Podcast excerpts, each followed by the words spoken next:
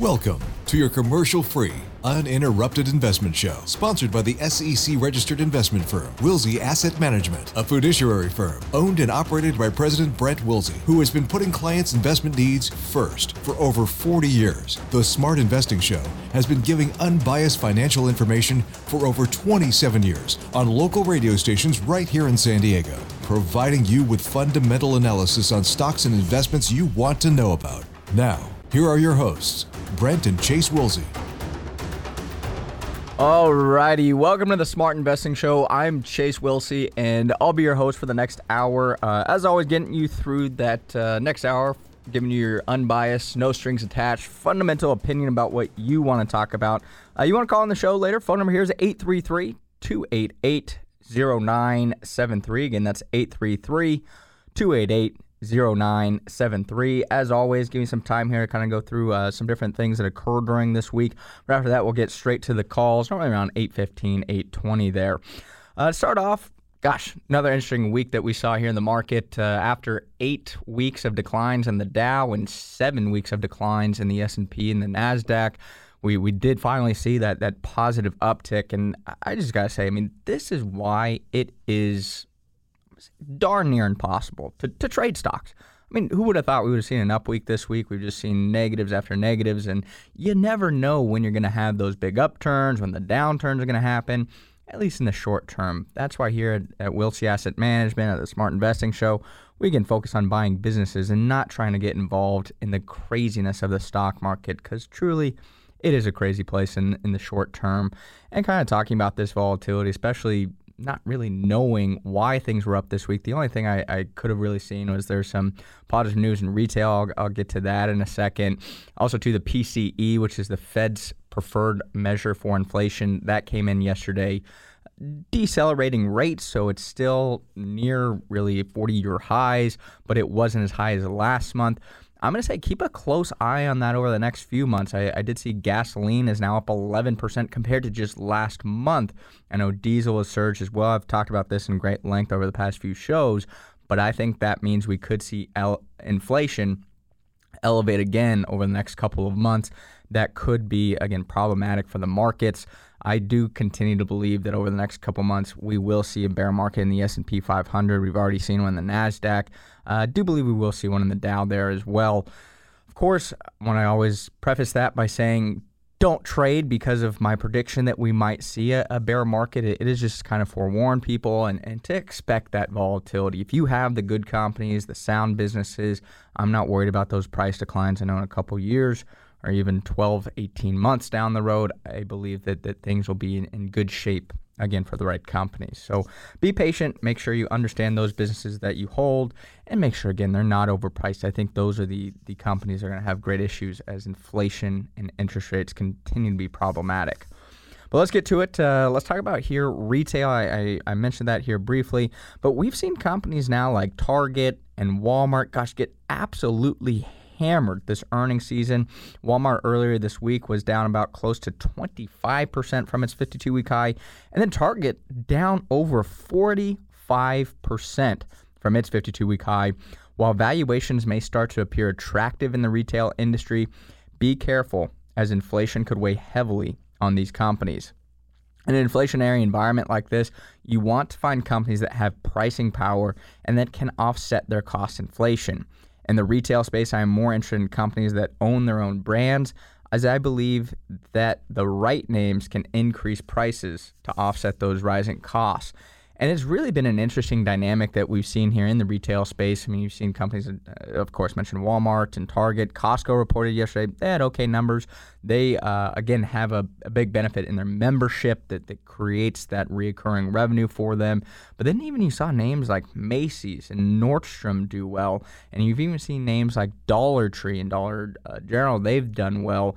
And then there's other retailers that I'm going to say in the middle of the road, like Gap, they really struggled. They said their Old Navy brand was really hit quite hard. It seems like there is this dichotomy between high end retail and then also the low end, the high end, and the very low end, they're doing well, but the middle of the road retail companies, they're really struggling now, which is, kind of an interesting dynamic to see uh, during this inflationary environment. Now, talking about the the brand, the reason I like brand names, and, and you know, you think of names like Nike, Adidas, uh, you know, a name like Michael Kors, is now owned by Capri Holdings. Those are brands, and I'm not saying go out and buy one of those names. I'm just using them as as an example here. The reason I, I like to buy the brand is you're not having to necessarily worry about competition from brands going to direct to consumer. I also believe that they will be able to have an easier offset of the cost inflation. They, they have an easier control of what their costs are, and then they can pass that directly to consumer.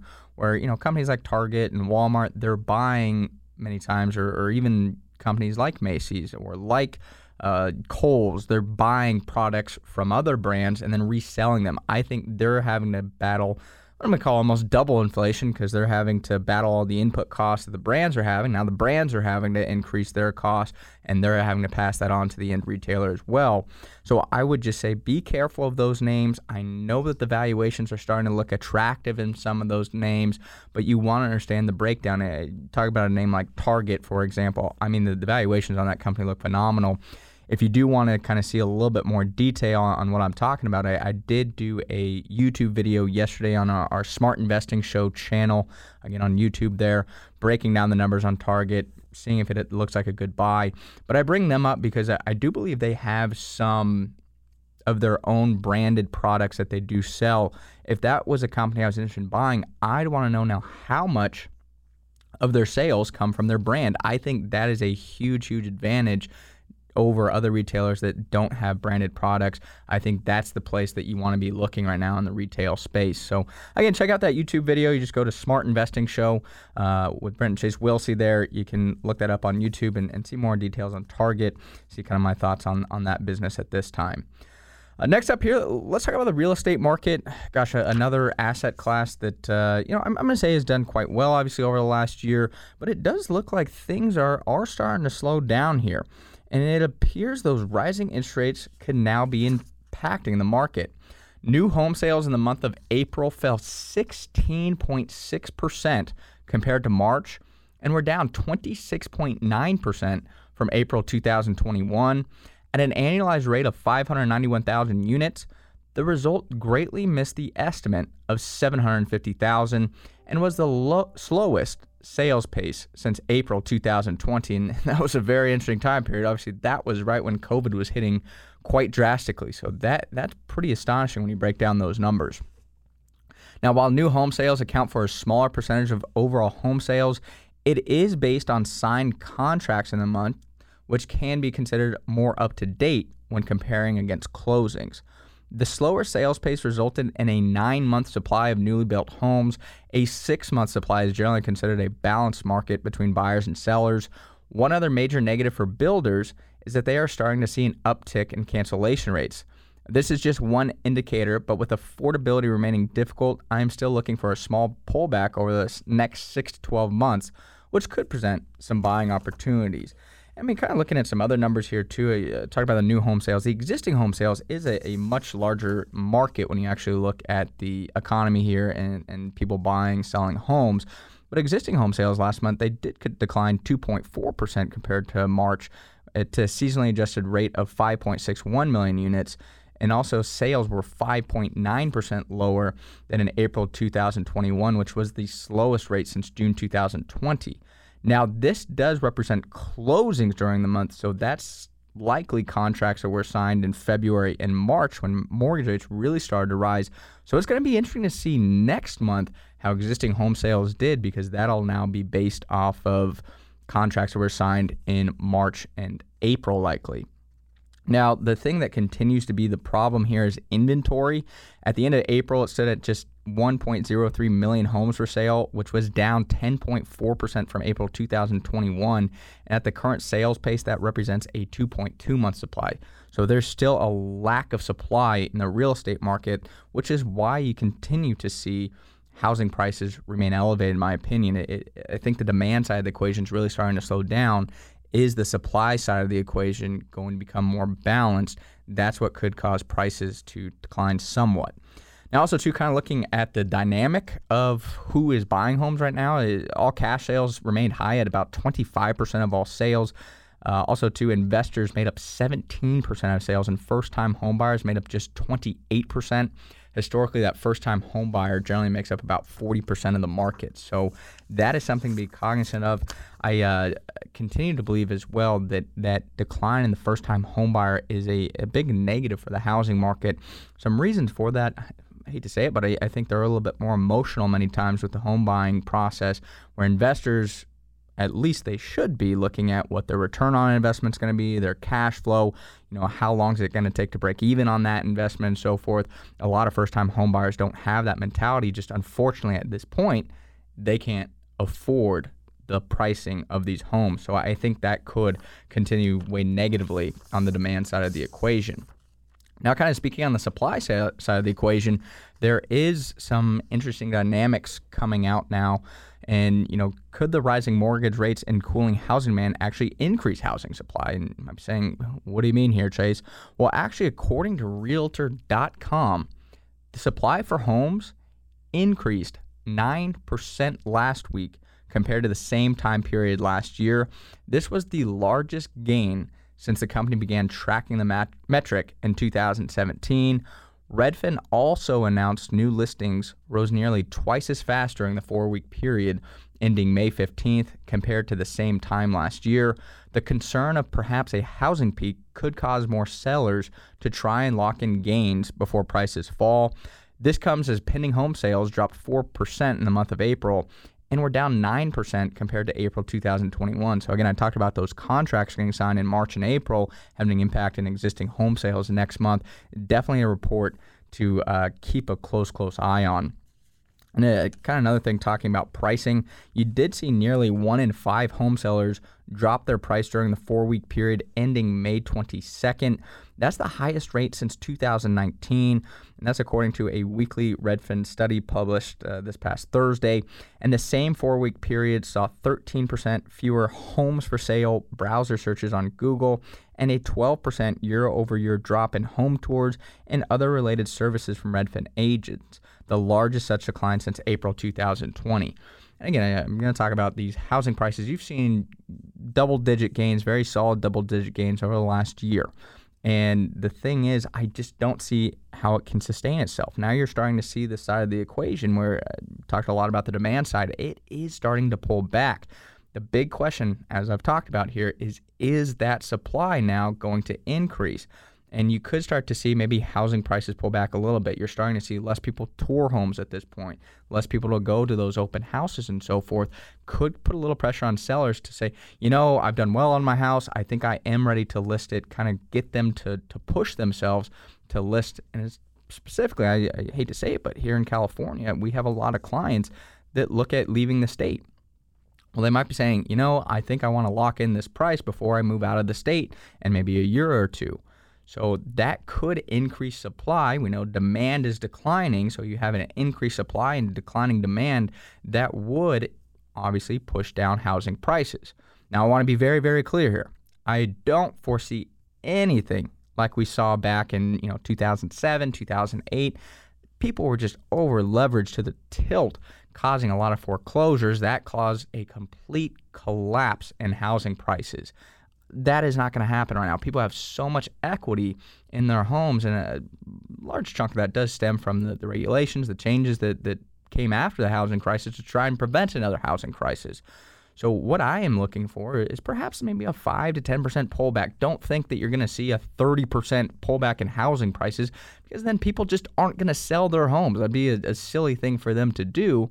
But 5 to 10% in that range they've still done well. They've still had good price appreciation. They've probably still likely made good money. But that, I think, would create a more healthy environment in the real estate market. And again, it, it could really present some good buying opportunities for, you know, first-time home buyers, for investors. So I think a 5 to 10% pullback in the housing market could be a, a very healthy uh, dynamic for, uh, again, the real estate market here, especially as interest rates continue to rise. That's put even more pressure on affordability which was even a big problem before interest rates went up on that 30 year mortgage. So keep a close eye on it. A lot of people think we're anti real estate. We're not anti real estate. We just are big on looking at the numbers and trying to understand them, making sure we're making good investments, whether it's real estate, whether it's stocks, whether it's you know real estate investment trust. always want to look at the investments, make sure you're getting good value there. So, housing market, those are my opinions there at this point. Uh, going to be interesting to see how it all shakes out here over the coming months. Moving on to uh, another favorite topic of ours, being facetious, of course, talking about cryptocurrency. Talk about this uh, a little bit more as of late, but going to focus more on the tax side of the equation. In a recent study, it was estimated that the IRS may be missing out on more than $50 billion per year from crypto traders not paying their taxes. Barclays said they believe the gap is likely much larger than that. Although crypto traders may believe since their trades are anonymous they will be protected, I would warn there are other ways the IRS can find discrepancies in your tax return. Again, they want their money. They'll find ways to make sure you're paying your fair share in taxes there. Now, when doing your taxes, you may have noticed on your 1040 forms the question at any time during 2021 did you receive, sell, exchange, or otherwise depose, excuse me, dispose of any financial interest in any virtual currency. This must be answered under penalty or perjury. If you lie and say no, this is a very, very dangerous path to go down. If you say yes and don't report any gains, this could trigger a red flag to the IRS. After filing, you may believe you got away with not paying taxes, but if you look at the IRS website, they can go back several years. Generally, the IRS can include returns filed within the last three years in an audit, but if they identify a substantial error, they may add additional years. They say they usually don't go back more than the last six years, but they said usually. So if they identify some very negligent actions there, I, I, I don't know how far they, they would go back. I don't know what the, the longest is on history here, but it sounds like they could go back even further than that six year period. So you got to be very, very careful. And to me, if you made gains in crypto, congratulations but I believe it would be extremely foolish to lie about what you owe in taxes. And uh, kind of talking about some things they'll see. I mean, if you have an infusion of cash, I mean, you almost have to wash that money, so to speak, like you're laundering money. You got to be very careful. I mean, the IRS can see different things coming in and out of your bank account during that audit, and they see this huge infusion of, of cash. All of a sudden, where did that come from? That's a huge red flag. So make sure you're not doing anything deceitful here. It, it, it could just be very catastrophic, especially if you have penalties that accrue over time. The IRS penalties are, are quite hefty, and all of a sudden you, you could really wipe out all those, those gains that you had in crypto uh, with taxes and penalties down the line if you aren't smart about it. So that's my two cents there on taxes. I always, you know, as much as we all hate to pay taxes, you don't want to get in trouble there. You want to make sure that, that you're doing the right things when it comes to the IRS and, and avoiding any potential penalties, as I mentioned.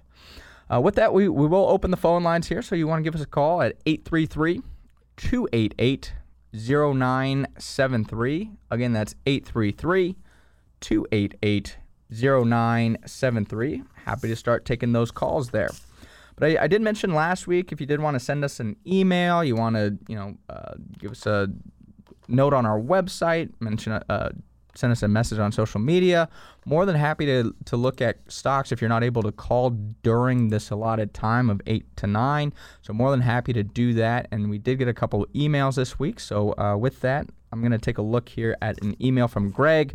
He mentioned, mentions that he's in Hawaii, so hopefully he can try and listen. Uh, but if not, for those that, that do listen, we are available by podcast if you missed the show live here. Uh, so just go to our website, smartinvesting2000.com, and you can listen to the podcast at any point. But Greg says he, he is curious about a stock by the name of Genco Shipping. It was actually mentioned here in Barron's this uh, last Saturday. Uh, looked quite intriguing. The headline says the shipping stock has about a 14% dividend yield. Uh, Greg asks if it is too good to be true. So let's take a look at Genco Shipping and Trading. Their ticker symbol here is GNK. And again, they are in the marine shipping industry, which, well, very interesting uh, company here, just considering all the shipping issues and the supply chain issues that we've had over the last year. We obviously know all those ships that were off the coast and the, the ports here during the holidays. I'm sure this company's probably done quite well. But uh, let's let's look at the numbers here again. Ticker symbol is GNK for Genco Shipping and Trading. Starting off, as I mentioned, industries marine shipping. Short percentage of float here, 4.3 percent. nothing too crazy there. Institutional ownership at about 80.5%. Now, turning to the valuation ratios, price to earnings, wow, 4.9. Industry average, though, 3.3. Price to sales is 1.8, also above the industry average of 1. Price to tangible book value at 1.1, above the industry at 0.6. And price to cash flow is 4, while the industry average is 2.5. Now, I see a PEG ratio of 0.1 that's very attractive. So, all these valuation ratios, even though they are above the industry, I mean, gosh, th- those are some just fantastic valuations. As Greg mentioned, maybe almost too good to be true there. Now, looking at growth, no growth on the earnings. Uh, I'm assuming that's likely because 2020 through uh, part of 2021, they had negative earnings, so that likely created no easy comparison there for, for growth. Sales over the last one year, well, those were up 72.8%, while the industry average was up 50.8%. Five year estimated growth, this is very strange, 60.3%. I, I'd assume that their growth has already happened. I, I would almost call it a, a peak in this type of cycle. Now, here's that dividend yield. I show here 12.6% is the yield for Genco. That is very attractive. I got some uh, numbers or, or, some reasoning behind that here after I finish the numbers for Genco. But uh, buyback yield, not buying back stock here. Turning to the balance sheet, 2.8, plenty of liquidity there. Debt to equity is 0.2 or 20%. Comparing to the industry average, 0.7 or 70%. That's very attractive. And, and one thing that I have some numbers here that I looked at ahead of time is they've done a great job paying off debt over the last year. They really focus on that, cleaned up their balance sheet. I think that's really made them a best in class player here as they can be a lot more effective than some of their other competitors. Uh, looking at the, the current profit margin of 37.2, that is above the industry average at 32.4. I do see return on equity here at 23.7 and return on invested capital at 20.8. So I'm, I'm going to say all these numbers do look very, very attractive for Genco shipping and trading. See a current price here for Genco of $25.18, right near the 52 week high of $26 a share, and done very, very well off the 52 week low of $13.21, almost a double from that low. See year to date return 68.7%. I do see over the last three years up 302.4%, and five years up 190%. I mean, this company has done phenomenal. Market cap now is about a billion dollars, so that's a little bit on the smaller side. But if we go forward, we're going to look out here to, let's see, we're going to go out to December 2023.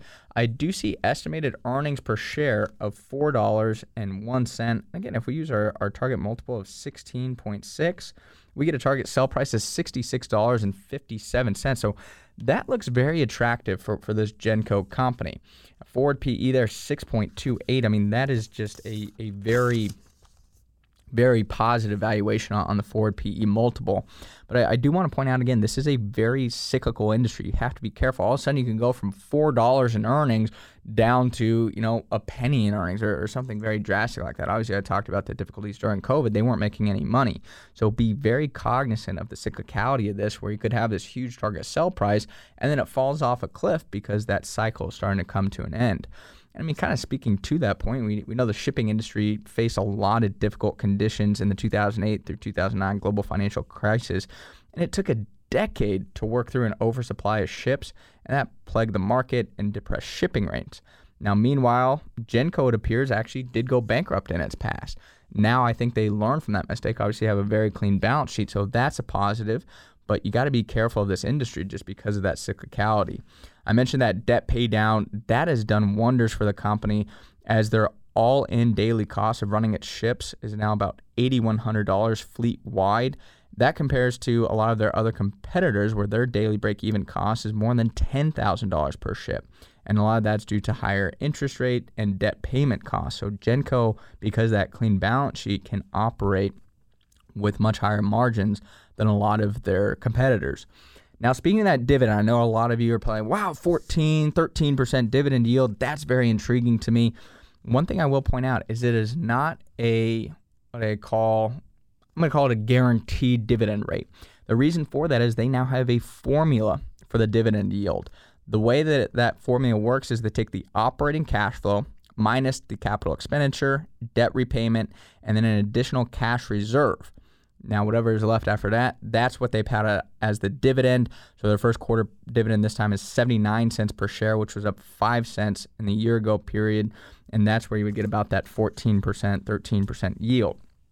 Be very careful with that because, as I said, during cyclical times, you go from a 14% yield, let's say in two years, all of a sudden they have no earnings. They're not going to pay out a dividend because they are based off of the formula that the company has started to implement here. So just be careful. I, I think a lot of the numbers look good. I like a lot of the story, but I, I just I do worry that you could start to see the stock top out as I, I believe the cycle could turn here. Uh, perhaps not this year, but maybe 2023. It, it, could be a dangerous game to play. Uh, I do think, especially these companies are battling now, obviously rising energy costs. They've been able to offset those costs due to the, the all the money in the eco- economy and the strength in the consumer. But if things do turn all of a sudden, shipping rates will likely decline. That would be a negative for again both the earnings and now the dividend side of the equation as well. So, Greg, I hope that helps. I, I hope you uh, were able to listen out there in Hawaii today. But again, if not, that's okay. You can always check it out on our podcast there. Did want to mention as well, I went through a lot of different things with the real estate market, the cryptocurrency taxes, and so forth at the beginning of the show.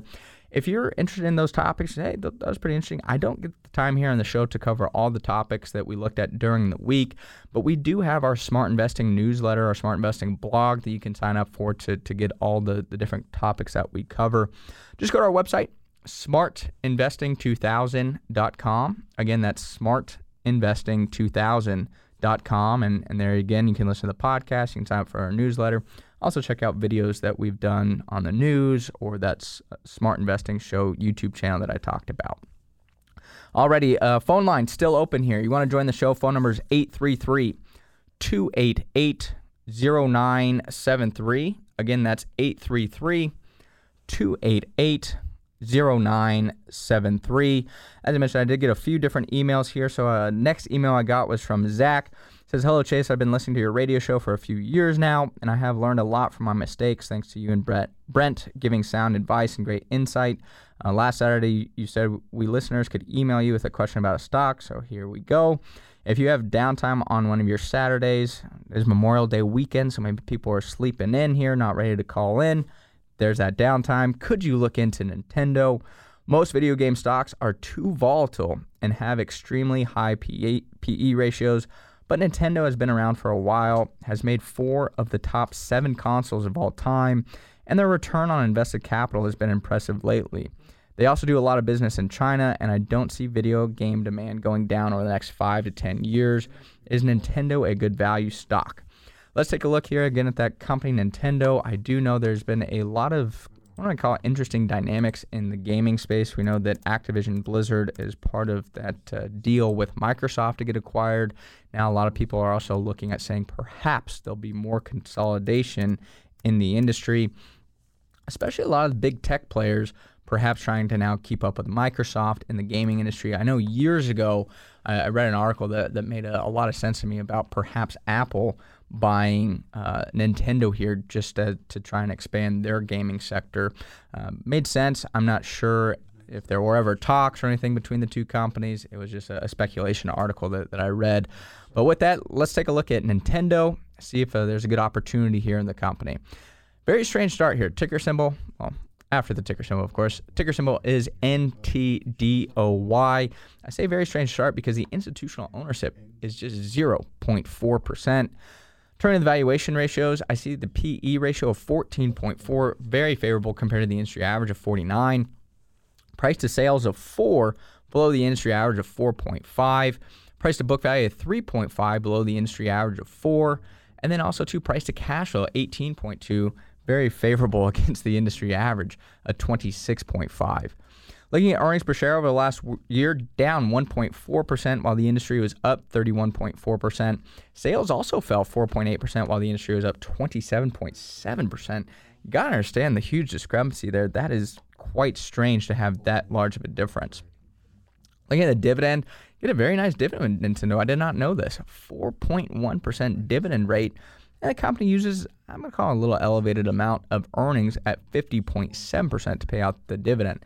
I'm not worried about that dividend going away. I just say it's a little elevated because a lot of times tech companies they they don't go that high to pay out that dividend yield. Looking at the balance sheet, I do see a current ratio of 3.8. Wow, debt to equity, nothing there. That is a phenomenal balance sheet. Love to see that for companies. I see net profit margin of 28.1. Industry average is 10.9. Return on equity at 24.5, favorable against the industry at 12.4, and return on invested capital also very strong at 25.6. Current price for Nintendo, well, $56.09. I see the 52 week high was $78.89, and the low was $52.44.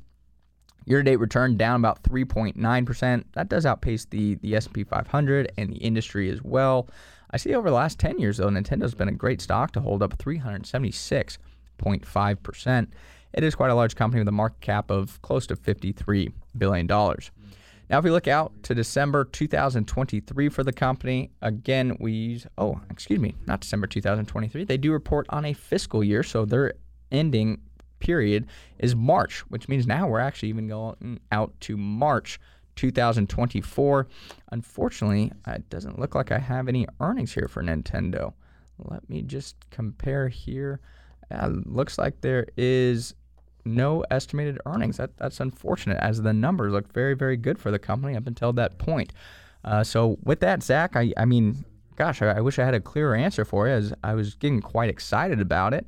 But no estimated earnings can't provide a target sell price, which really leaves you on your own trying to formulate a earnings growth and earnings numbers for the next year, two years, three years, I, would say be very careful of a company that, that doesn't have this type of analyst following. And again, I talked about the institutional ownership. Maybe that's a big problem with it. So, uh, Zach, I again wish I had a better answer for you, but um, kind of on your own with valuing Nintendo stock here. A lot of positives. One thing I will say too: be careful of it. It is not a U.S. company. We like U.S. companies here, as we trust the GAAP accounting. But I hope I pointed you in the right direction somewhat. There with the uh, Nintendo stock, just looking to see if there was any positives. I do see that we have a lot of callers calling in now, so I'm, I'm glad we, we have a, a, little bit more action there on the phone lines. So be patient with us if you do see um, hold or something's occurring with the, the phone lines there. I, I, we are pretty loaded. But uh, with that, I, I do want to go out to uh, Milt. I believe he was the first caller here and talk to Milt in Bonita. Good morning, Milt. You're on the Smart Investing Show. How can I help you this morning? Good morning, and thank you guys for being there. I, we really appreciate all the good information you give out. So the stock I'm interested in is MPW, which is Medical Properties. Oh, right. real real estate investment trust. Yes. Do you hold medical properties, or you look? I do. Yes, I do. Okay. Well, let's take a look at, at medical properties REITs here, or medical properties trust. Uh, they are in the healthcare facilities industry. That, as you mentioned, they are a real estate investment trust. Very strange here. Short percentage of float is 8.5%. I do know they had a note here recently from a short firm, I believe the name was Hedgeye, uh, talking about shorting the stock, shorting the REIT. Uh, if I was looking at buying this or holding this, I would want to look at that report, understand what the potential negatives are for this company, as 8.5% short is a little higher than, than I'd like to see normally. Could be a positive, though, if they have to uncover those shorts, could provide an elevated boost to the stock. Do see institutional ownerships at 83.5%. Now, turning to the valuations, the price to earnings multiple is 9.9, compares favorable, favorably against the industry average of 30.9. Price to sales is 7, a little higher than the industry average of 5.9. That could be dependent on how different REITs structure their, their rents, though. Some have a triple net lease. I know that's what MPW does, where their sales aren't as high, but their expenses are lower than some of the other REITs. So I always want to understand the structure of how the REITs do charge rents. Looking at the price to tangible book value, wow, 1.3 below the industry average of 13.1. I think that's a very, very strong price to tangible book value because that's all the real estate that they have in the portfolio. Not to mention, that's not necessarily even the fair market value of the real estate as they've depreciated some of that real estate in the portfolio. They had to liquidate their entire portfolio. I think you could even get more and appear that that price to tangible book value would be even stronger. Price to cash flow is 13.8, below the industry average at 18.8. So for the most part, I'm quite excited about those valuation ratios. And I see a PEG ratio of 1.4. Earnings per share over the last one year, wow, up 100%. Curious if they sold any properties or something along those lines to really elevate those earnings. I do see sales over the last one year up 20.8%, uh, another strong number, slightly low, below the industry average, 22.1, but I'm still okay with that.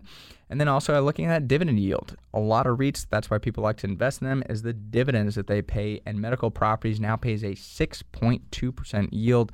That's very attractive. Do see that they've increased that dividend over the last year by 3.6%. They've averaged over the last five years an increase of 3.9%. So I like to see REITs when they do increase those dividends over time. Looking at the balance sheet, current ratio is 1.7, plenty of liquidity there. Debt to equity, 120%. Uh, not too worried about that. Starting to go a little bit high, but for a, a real estate investment trust, I'm okay with that level. I do see a net margin of 70.6%, very strong there. Return on equity is 12.6, and return on invested capital stands at 8. Now, looking at the current price for medical properties, it's $18.58. 52 week high, well, that's $24.13. And the 52 week low, well, $17.38. So year to date, stocks down about 20%.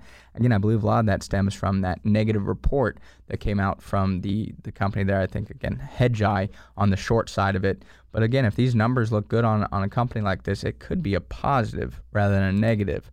Now, looking forward for medical properties, again, we go out to December 2022 three now. We're looking at FFO. And again, we look at FFO rather than earnings because a lot of these real estate investment trusts, they have a lot of depreciation, which is a non cash expense. That's going to weigh quite heavily on earnings. I'd rather look at FFO, which is a, a stronger stand, in my opinion, for the real estate investment trust industry or sector. So we see now for December 2023, the estimated FFO of $1.91 would give us a target sell price here of $31 and 71 cents. So that's quite favorable. There's a lot here I like about MPW here, Milt. I, I like the industry that they operate in, as I, I don't believe healthcare facilities are, are going anywhere in the acute center and hospitals, things like that. So I like that industry. I like the dividend. Their balance sheet looks good. Valuations are strong. I, yeah, obviously, I have to recommend do your own research and, and look at it further, but I, I definitely think it's it's pointing in a good direction for you here. Okay, yeah, that's gr- that's great. I was looking at it, you know, and like yesterday, it didn't go up. The market was up big time, and of course, in the last few days, and MPW is just kind of sitting there right at this point in time. Yep. So I'm waiting for it to take off here. Yeah, and and I, I do think it, it's going to move a little bit slower. In my opinion, a lot of times REITs don't pop as much as other stocks. I mean, it's not going to be like a tech stock or anything like that. But again, you get that six percent yield let's say it appreciates at 4% per year, it doesn't sound like a whole lot, but oh gosh, all of a sudden that's a 10% return there. That's the way I look at a lot of companies like this is just, you know, steady, consistent price appreciation with good dividends. That's what I'm looking for, not not necessarily big pops. I know it is down year to date. I do think it could recover throughout the rest of the year, but I don't think you'll see big price swings in it in, in on, on given days. Yeah, well, it's it's always good to have something stable in your portfolio, so you don't ride the waves up and ride the waves down. You get a stable a stable income and a stable stock. That's a good thing. Yep. And if you can get it at a discount like it is now, I think that might be a benefit. I, I would agree there, Mel. I thank you very much for your help. All God right. bless you. Thank have you, a good day. Bye bye. Thank you. You too. Have a good one. All righty. Well, with that, let's get right back to another call here. I do see Harrison holding, but we'll get right to Harrison, our financial planner, after we go to Art in San Diego. Hey there, Art. You're on the Smart Investing Show. How can we help you this morning? Hey, good morning, Chase. Uh, I'm doing good, thank you. Of course, of course. Calling you from I'm calling you from Palm Springs today, even though I'm from San Diego. Ah, how, uh, how's the weather out there? Ah, it's beautiful. Yeah. Nice sunny morning. So I know it's kind of um, surprising we got a little rain here today, but anyways. Oh, I'm sorry I missed that. I know. Yeah, bummer. but anyways, let, us get to what you want to talk about here. Yeah, sorry. I, am uh, looking to talk about VFC. I've been uh, tracking it for a while. It's come down quite a bit, and I'm uh, thinking it might be a good time to uh, to buy some. All righty. Well, uh, VFC and I, again, I talked about the the brands in the beginning of the show. In this company, I mm-hmm. like the fact that they own the brands here, and, they got some good brands. I, I, see Vans. Obviously, we all know Vans are quite popular shoe there and company overall in the skate world. We know North Face. That's another strong brand. So they they have some good brands in their portfolio. I, I like to see that. So good start to to the opinion base of the company. Let's see how the numbers look for again VF Corporation, VFC ticker symbol is VFC. Looking at the industry, they are in apparel manufacturing. Short percentage of float, 3.7%. Uh, not too high, not too low. I, would say it's pretty normal. Institutional ownership at 87.1%. I see price to earnings a little bit high at 16.2, above the industry average of 14.9. Price to sales at 1.7, above the industry at 1.2. No price to tangible book value, though, and the industry is at 35.2. I believe a lot of that stems from the acquisitions of those brands they've had over time. You'd want to take a closer look there at the goodwill on the balance sheet and the intangible assets to better understand it. I see price to cash flow at 22.8, above the industry at 9.5, but I do see a PEG ratio going forward of 0.7. That is positive. A lot of the other valuations do look a little bit elevated compared to the industry.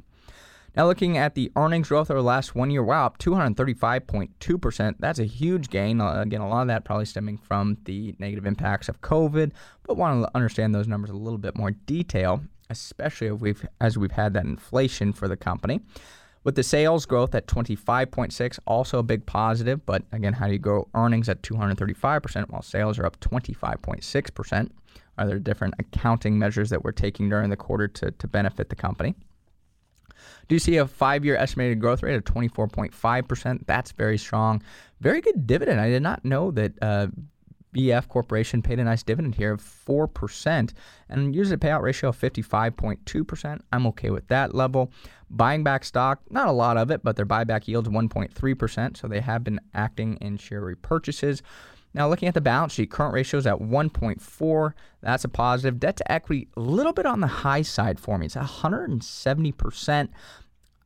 I would want to understand have they been paying down debt? Why is that debt so high? Have they actually not been paying it down? And in fact, taking on debt, that could be a big warning signal for me. One thing that, that would worry me a little bit.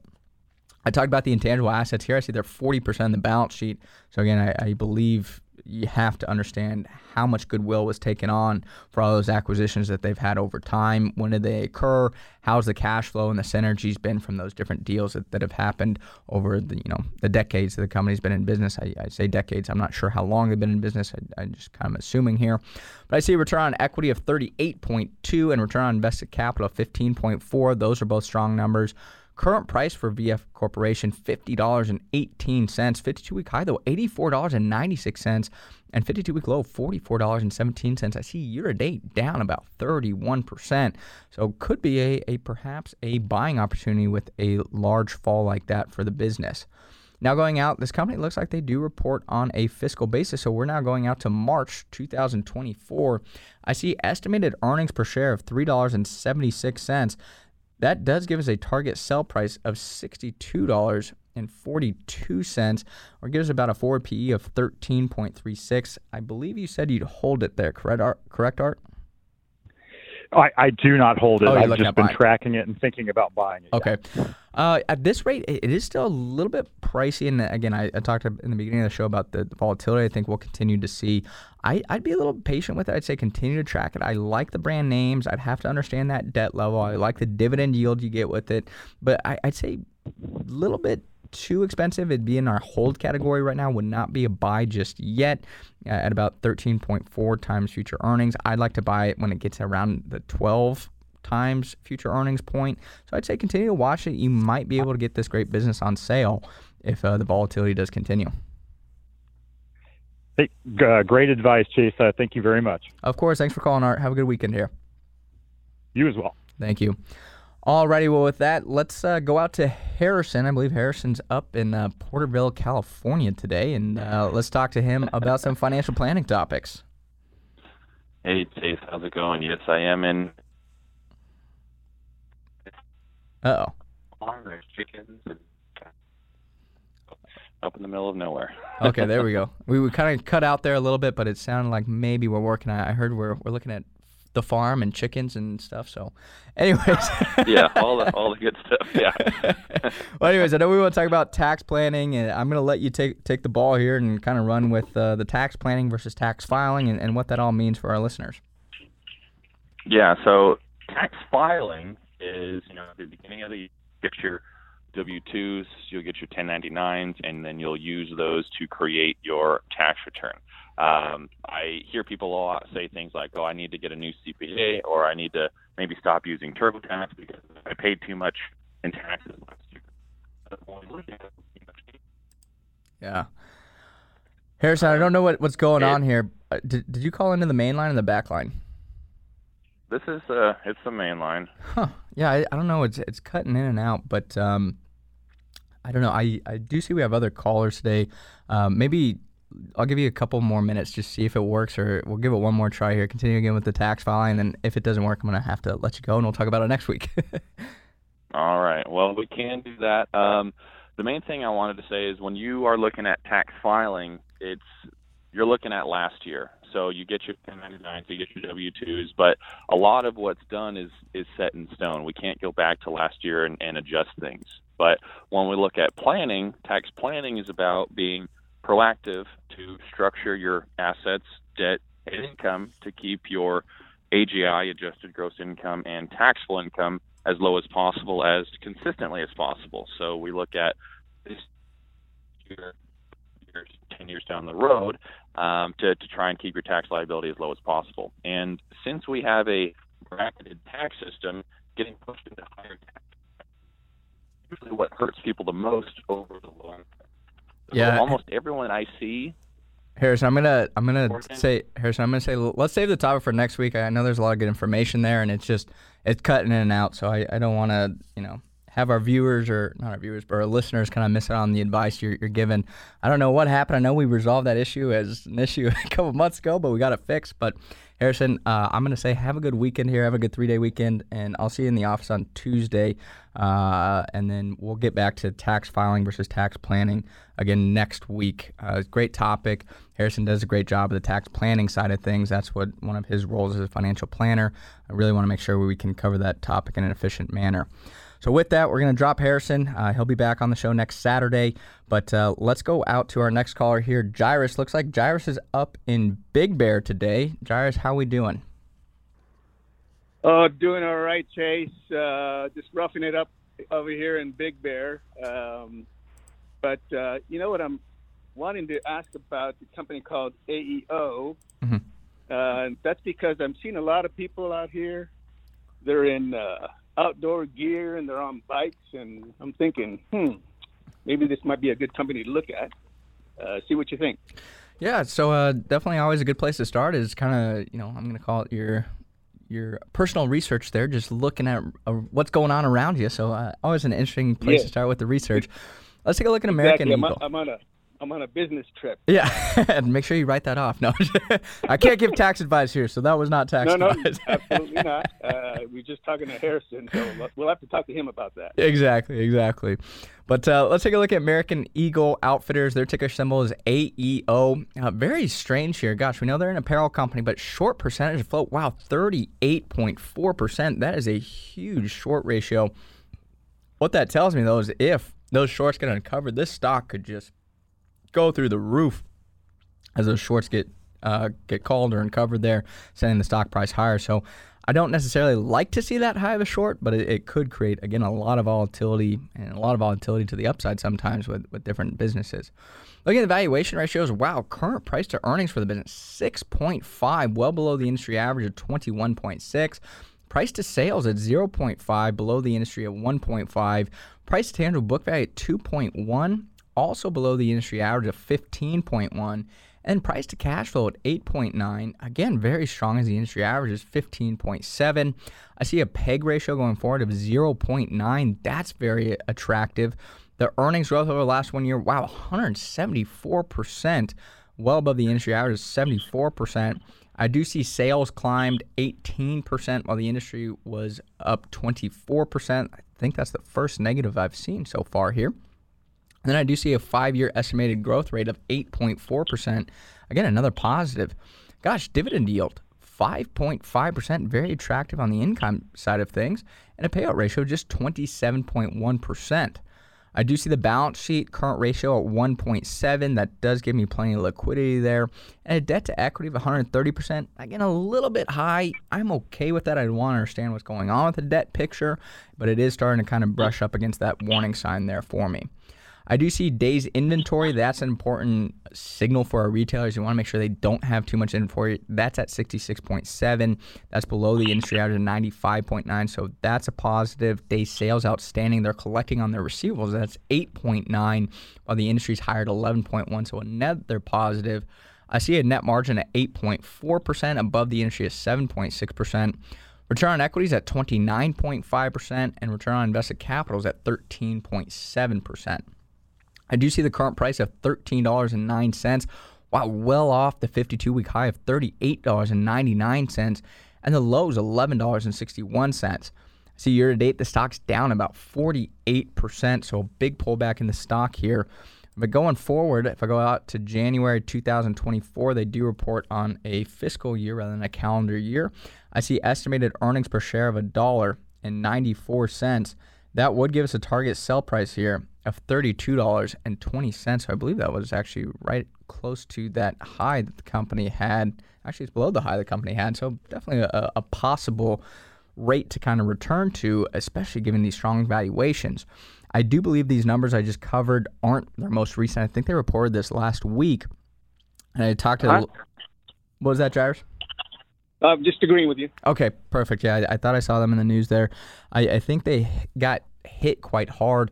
And, and, one thing that the retailers have been talking about is, again, this dichotomy between kind of the high end versus the middle end and the low end's doing well as well.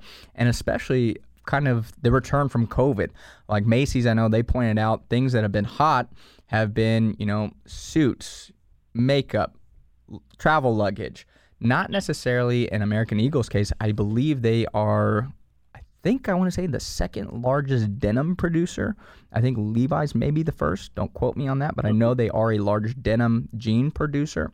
And it seems like a lot of people now are kind of focusing on their wardrobe and making sure that they're getting that back to work outfit. So I'm not quite sure how American Eagle would play in that aspect.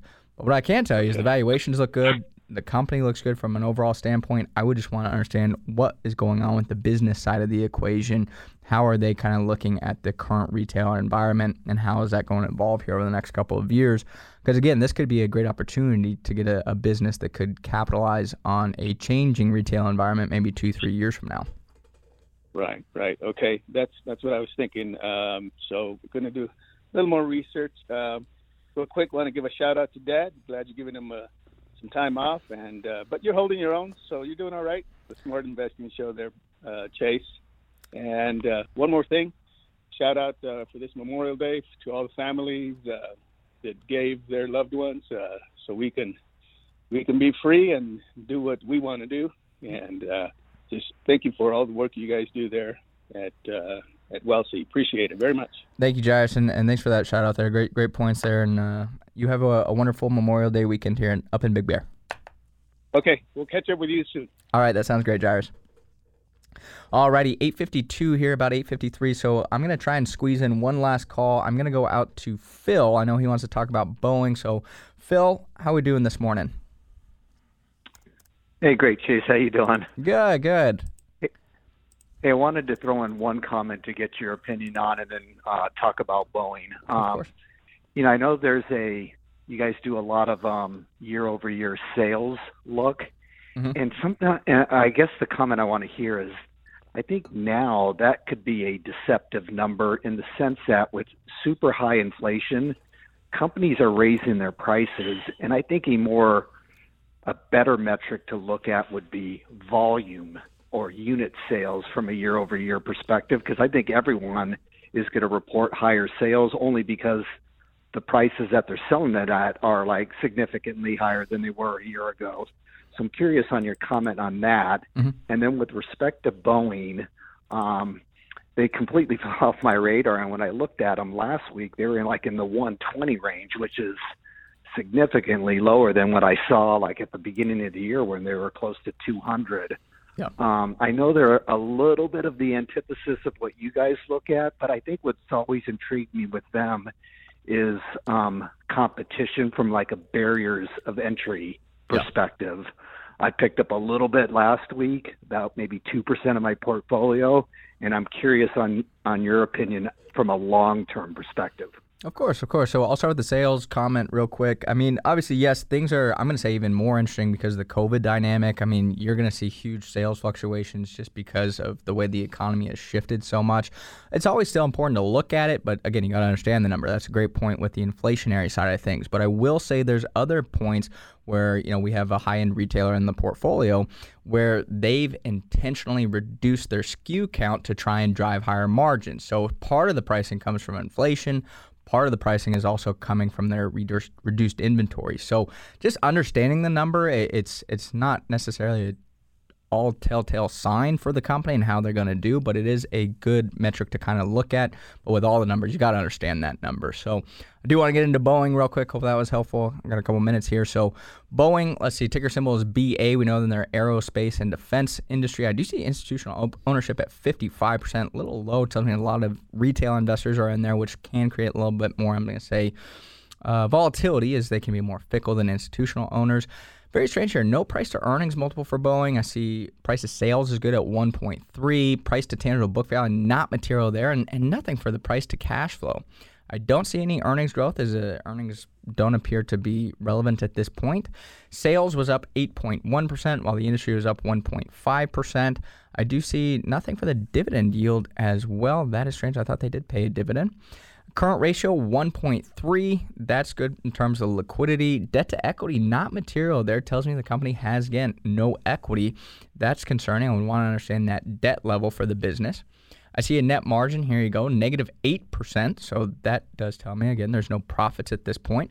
Return on equity at 31.7%. That is positive but I, I'm kind of surprised on that as I didn't think the company had equity. So some strange numbers here I'd have to look at a little bit closer, just considering there was no debt to equity, but a positive return on equity. That's strange to me. Current price for Boeing, $132.23. Wow, I I agree here. Current 52 week high was $258.40 and the low was $117.08. Year to date down 34%. Looking forward to December 2023, I do see estimated earnings of $5.89. Does give us a target sale price still of $97.77. So I'm a little disappointed by that. I do see earnings are really estimated to accelerate, I'm going to say around mid decade, but I, I still can't justify buying it at these levels just based off of our discipline. So I I stay say still be cautious with it. I know the CEO he's I didn't really like some of the actions he took during COVID. I, I, thought it really diluted a lot of the share accounts, kind of hurt their balance sheet and so forth. But um, great company in terms. I want them to do well because you know uh, they are really the the big player here. It's them and Airbus, and I, uh, Airbus is not a U.S. company, so I like them from that standpoint. I want them to succeed. I want to like it, but still, I, I can't justify it based off the numbers at this point. Unfortunately, Phil. All right, Chase. Hey, great job as usual, and have a good weekend. Thank you. You too, Phil.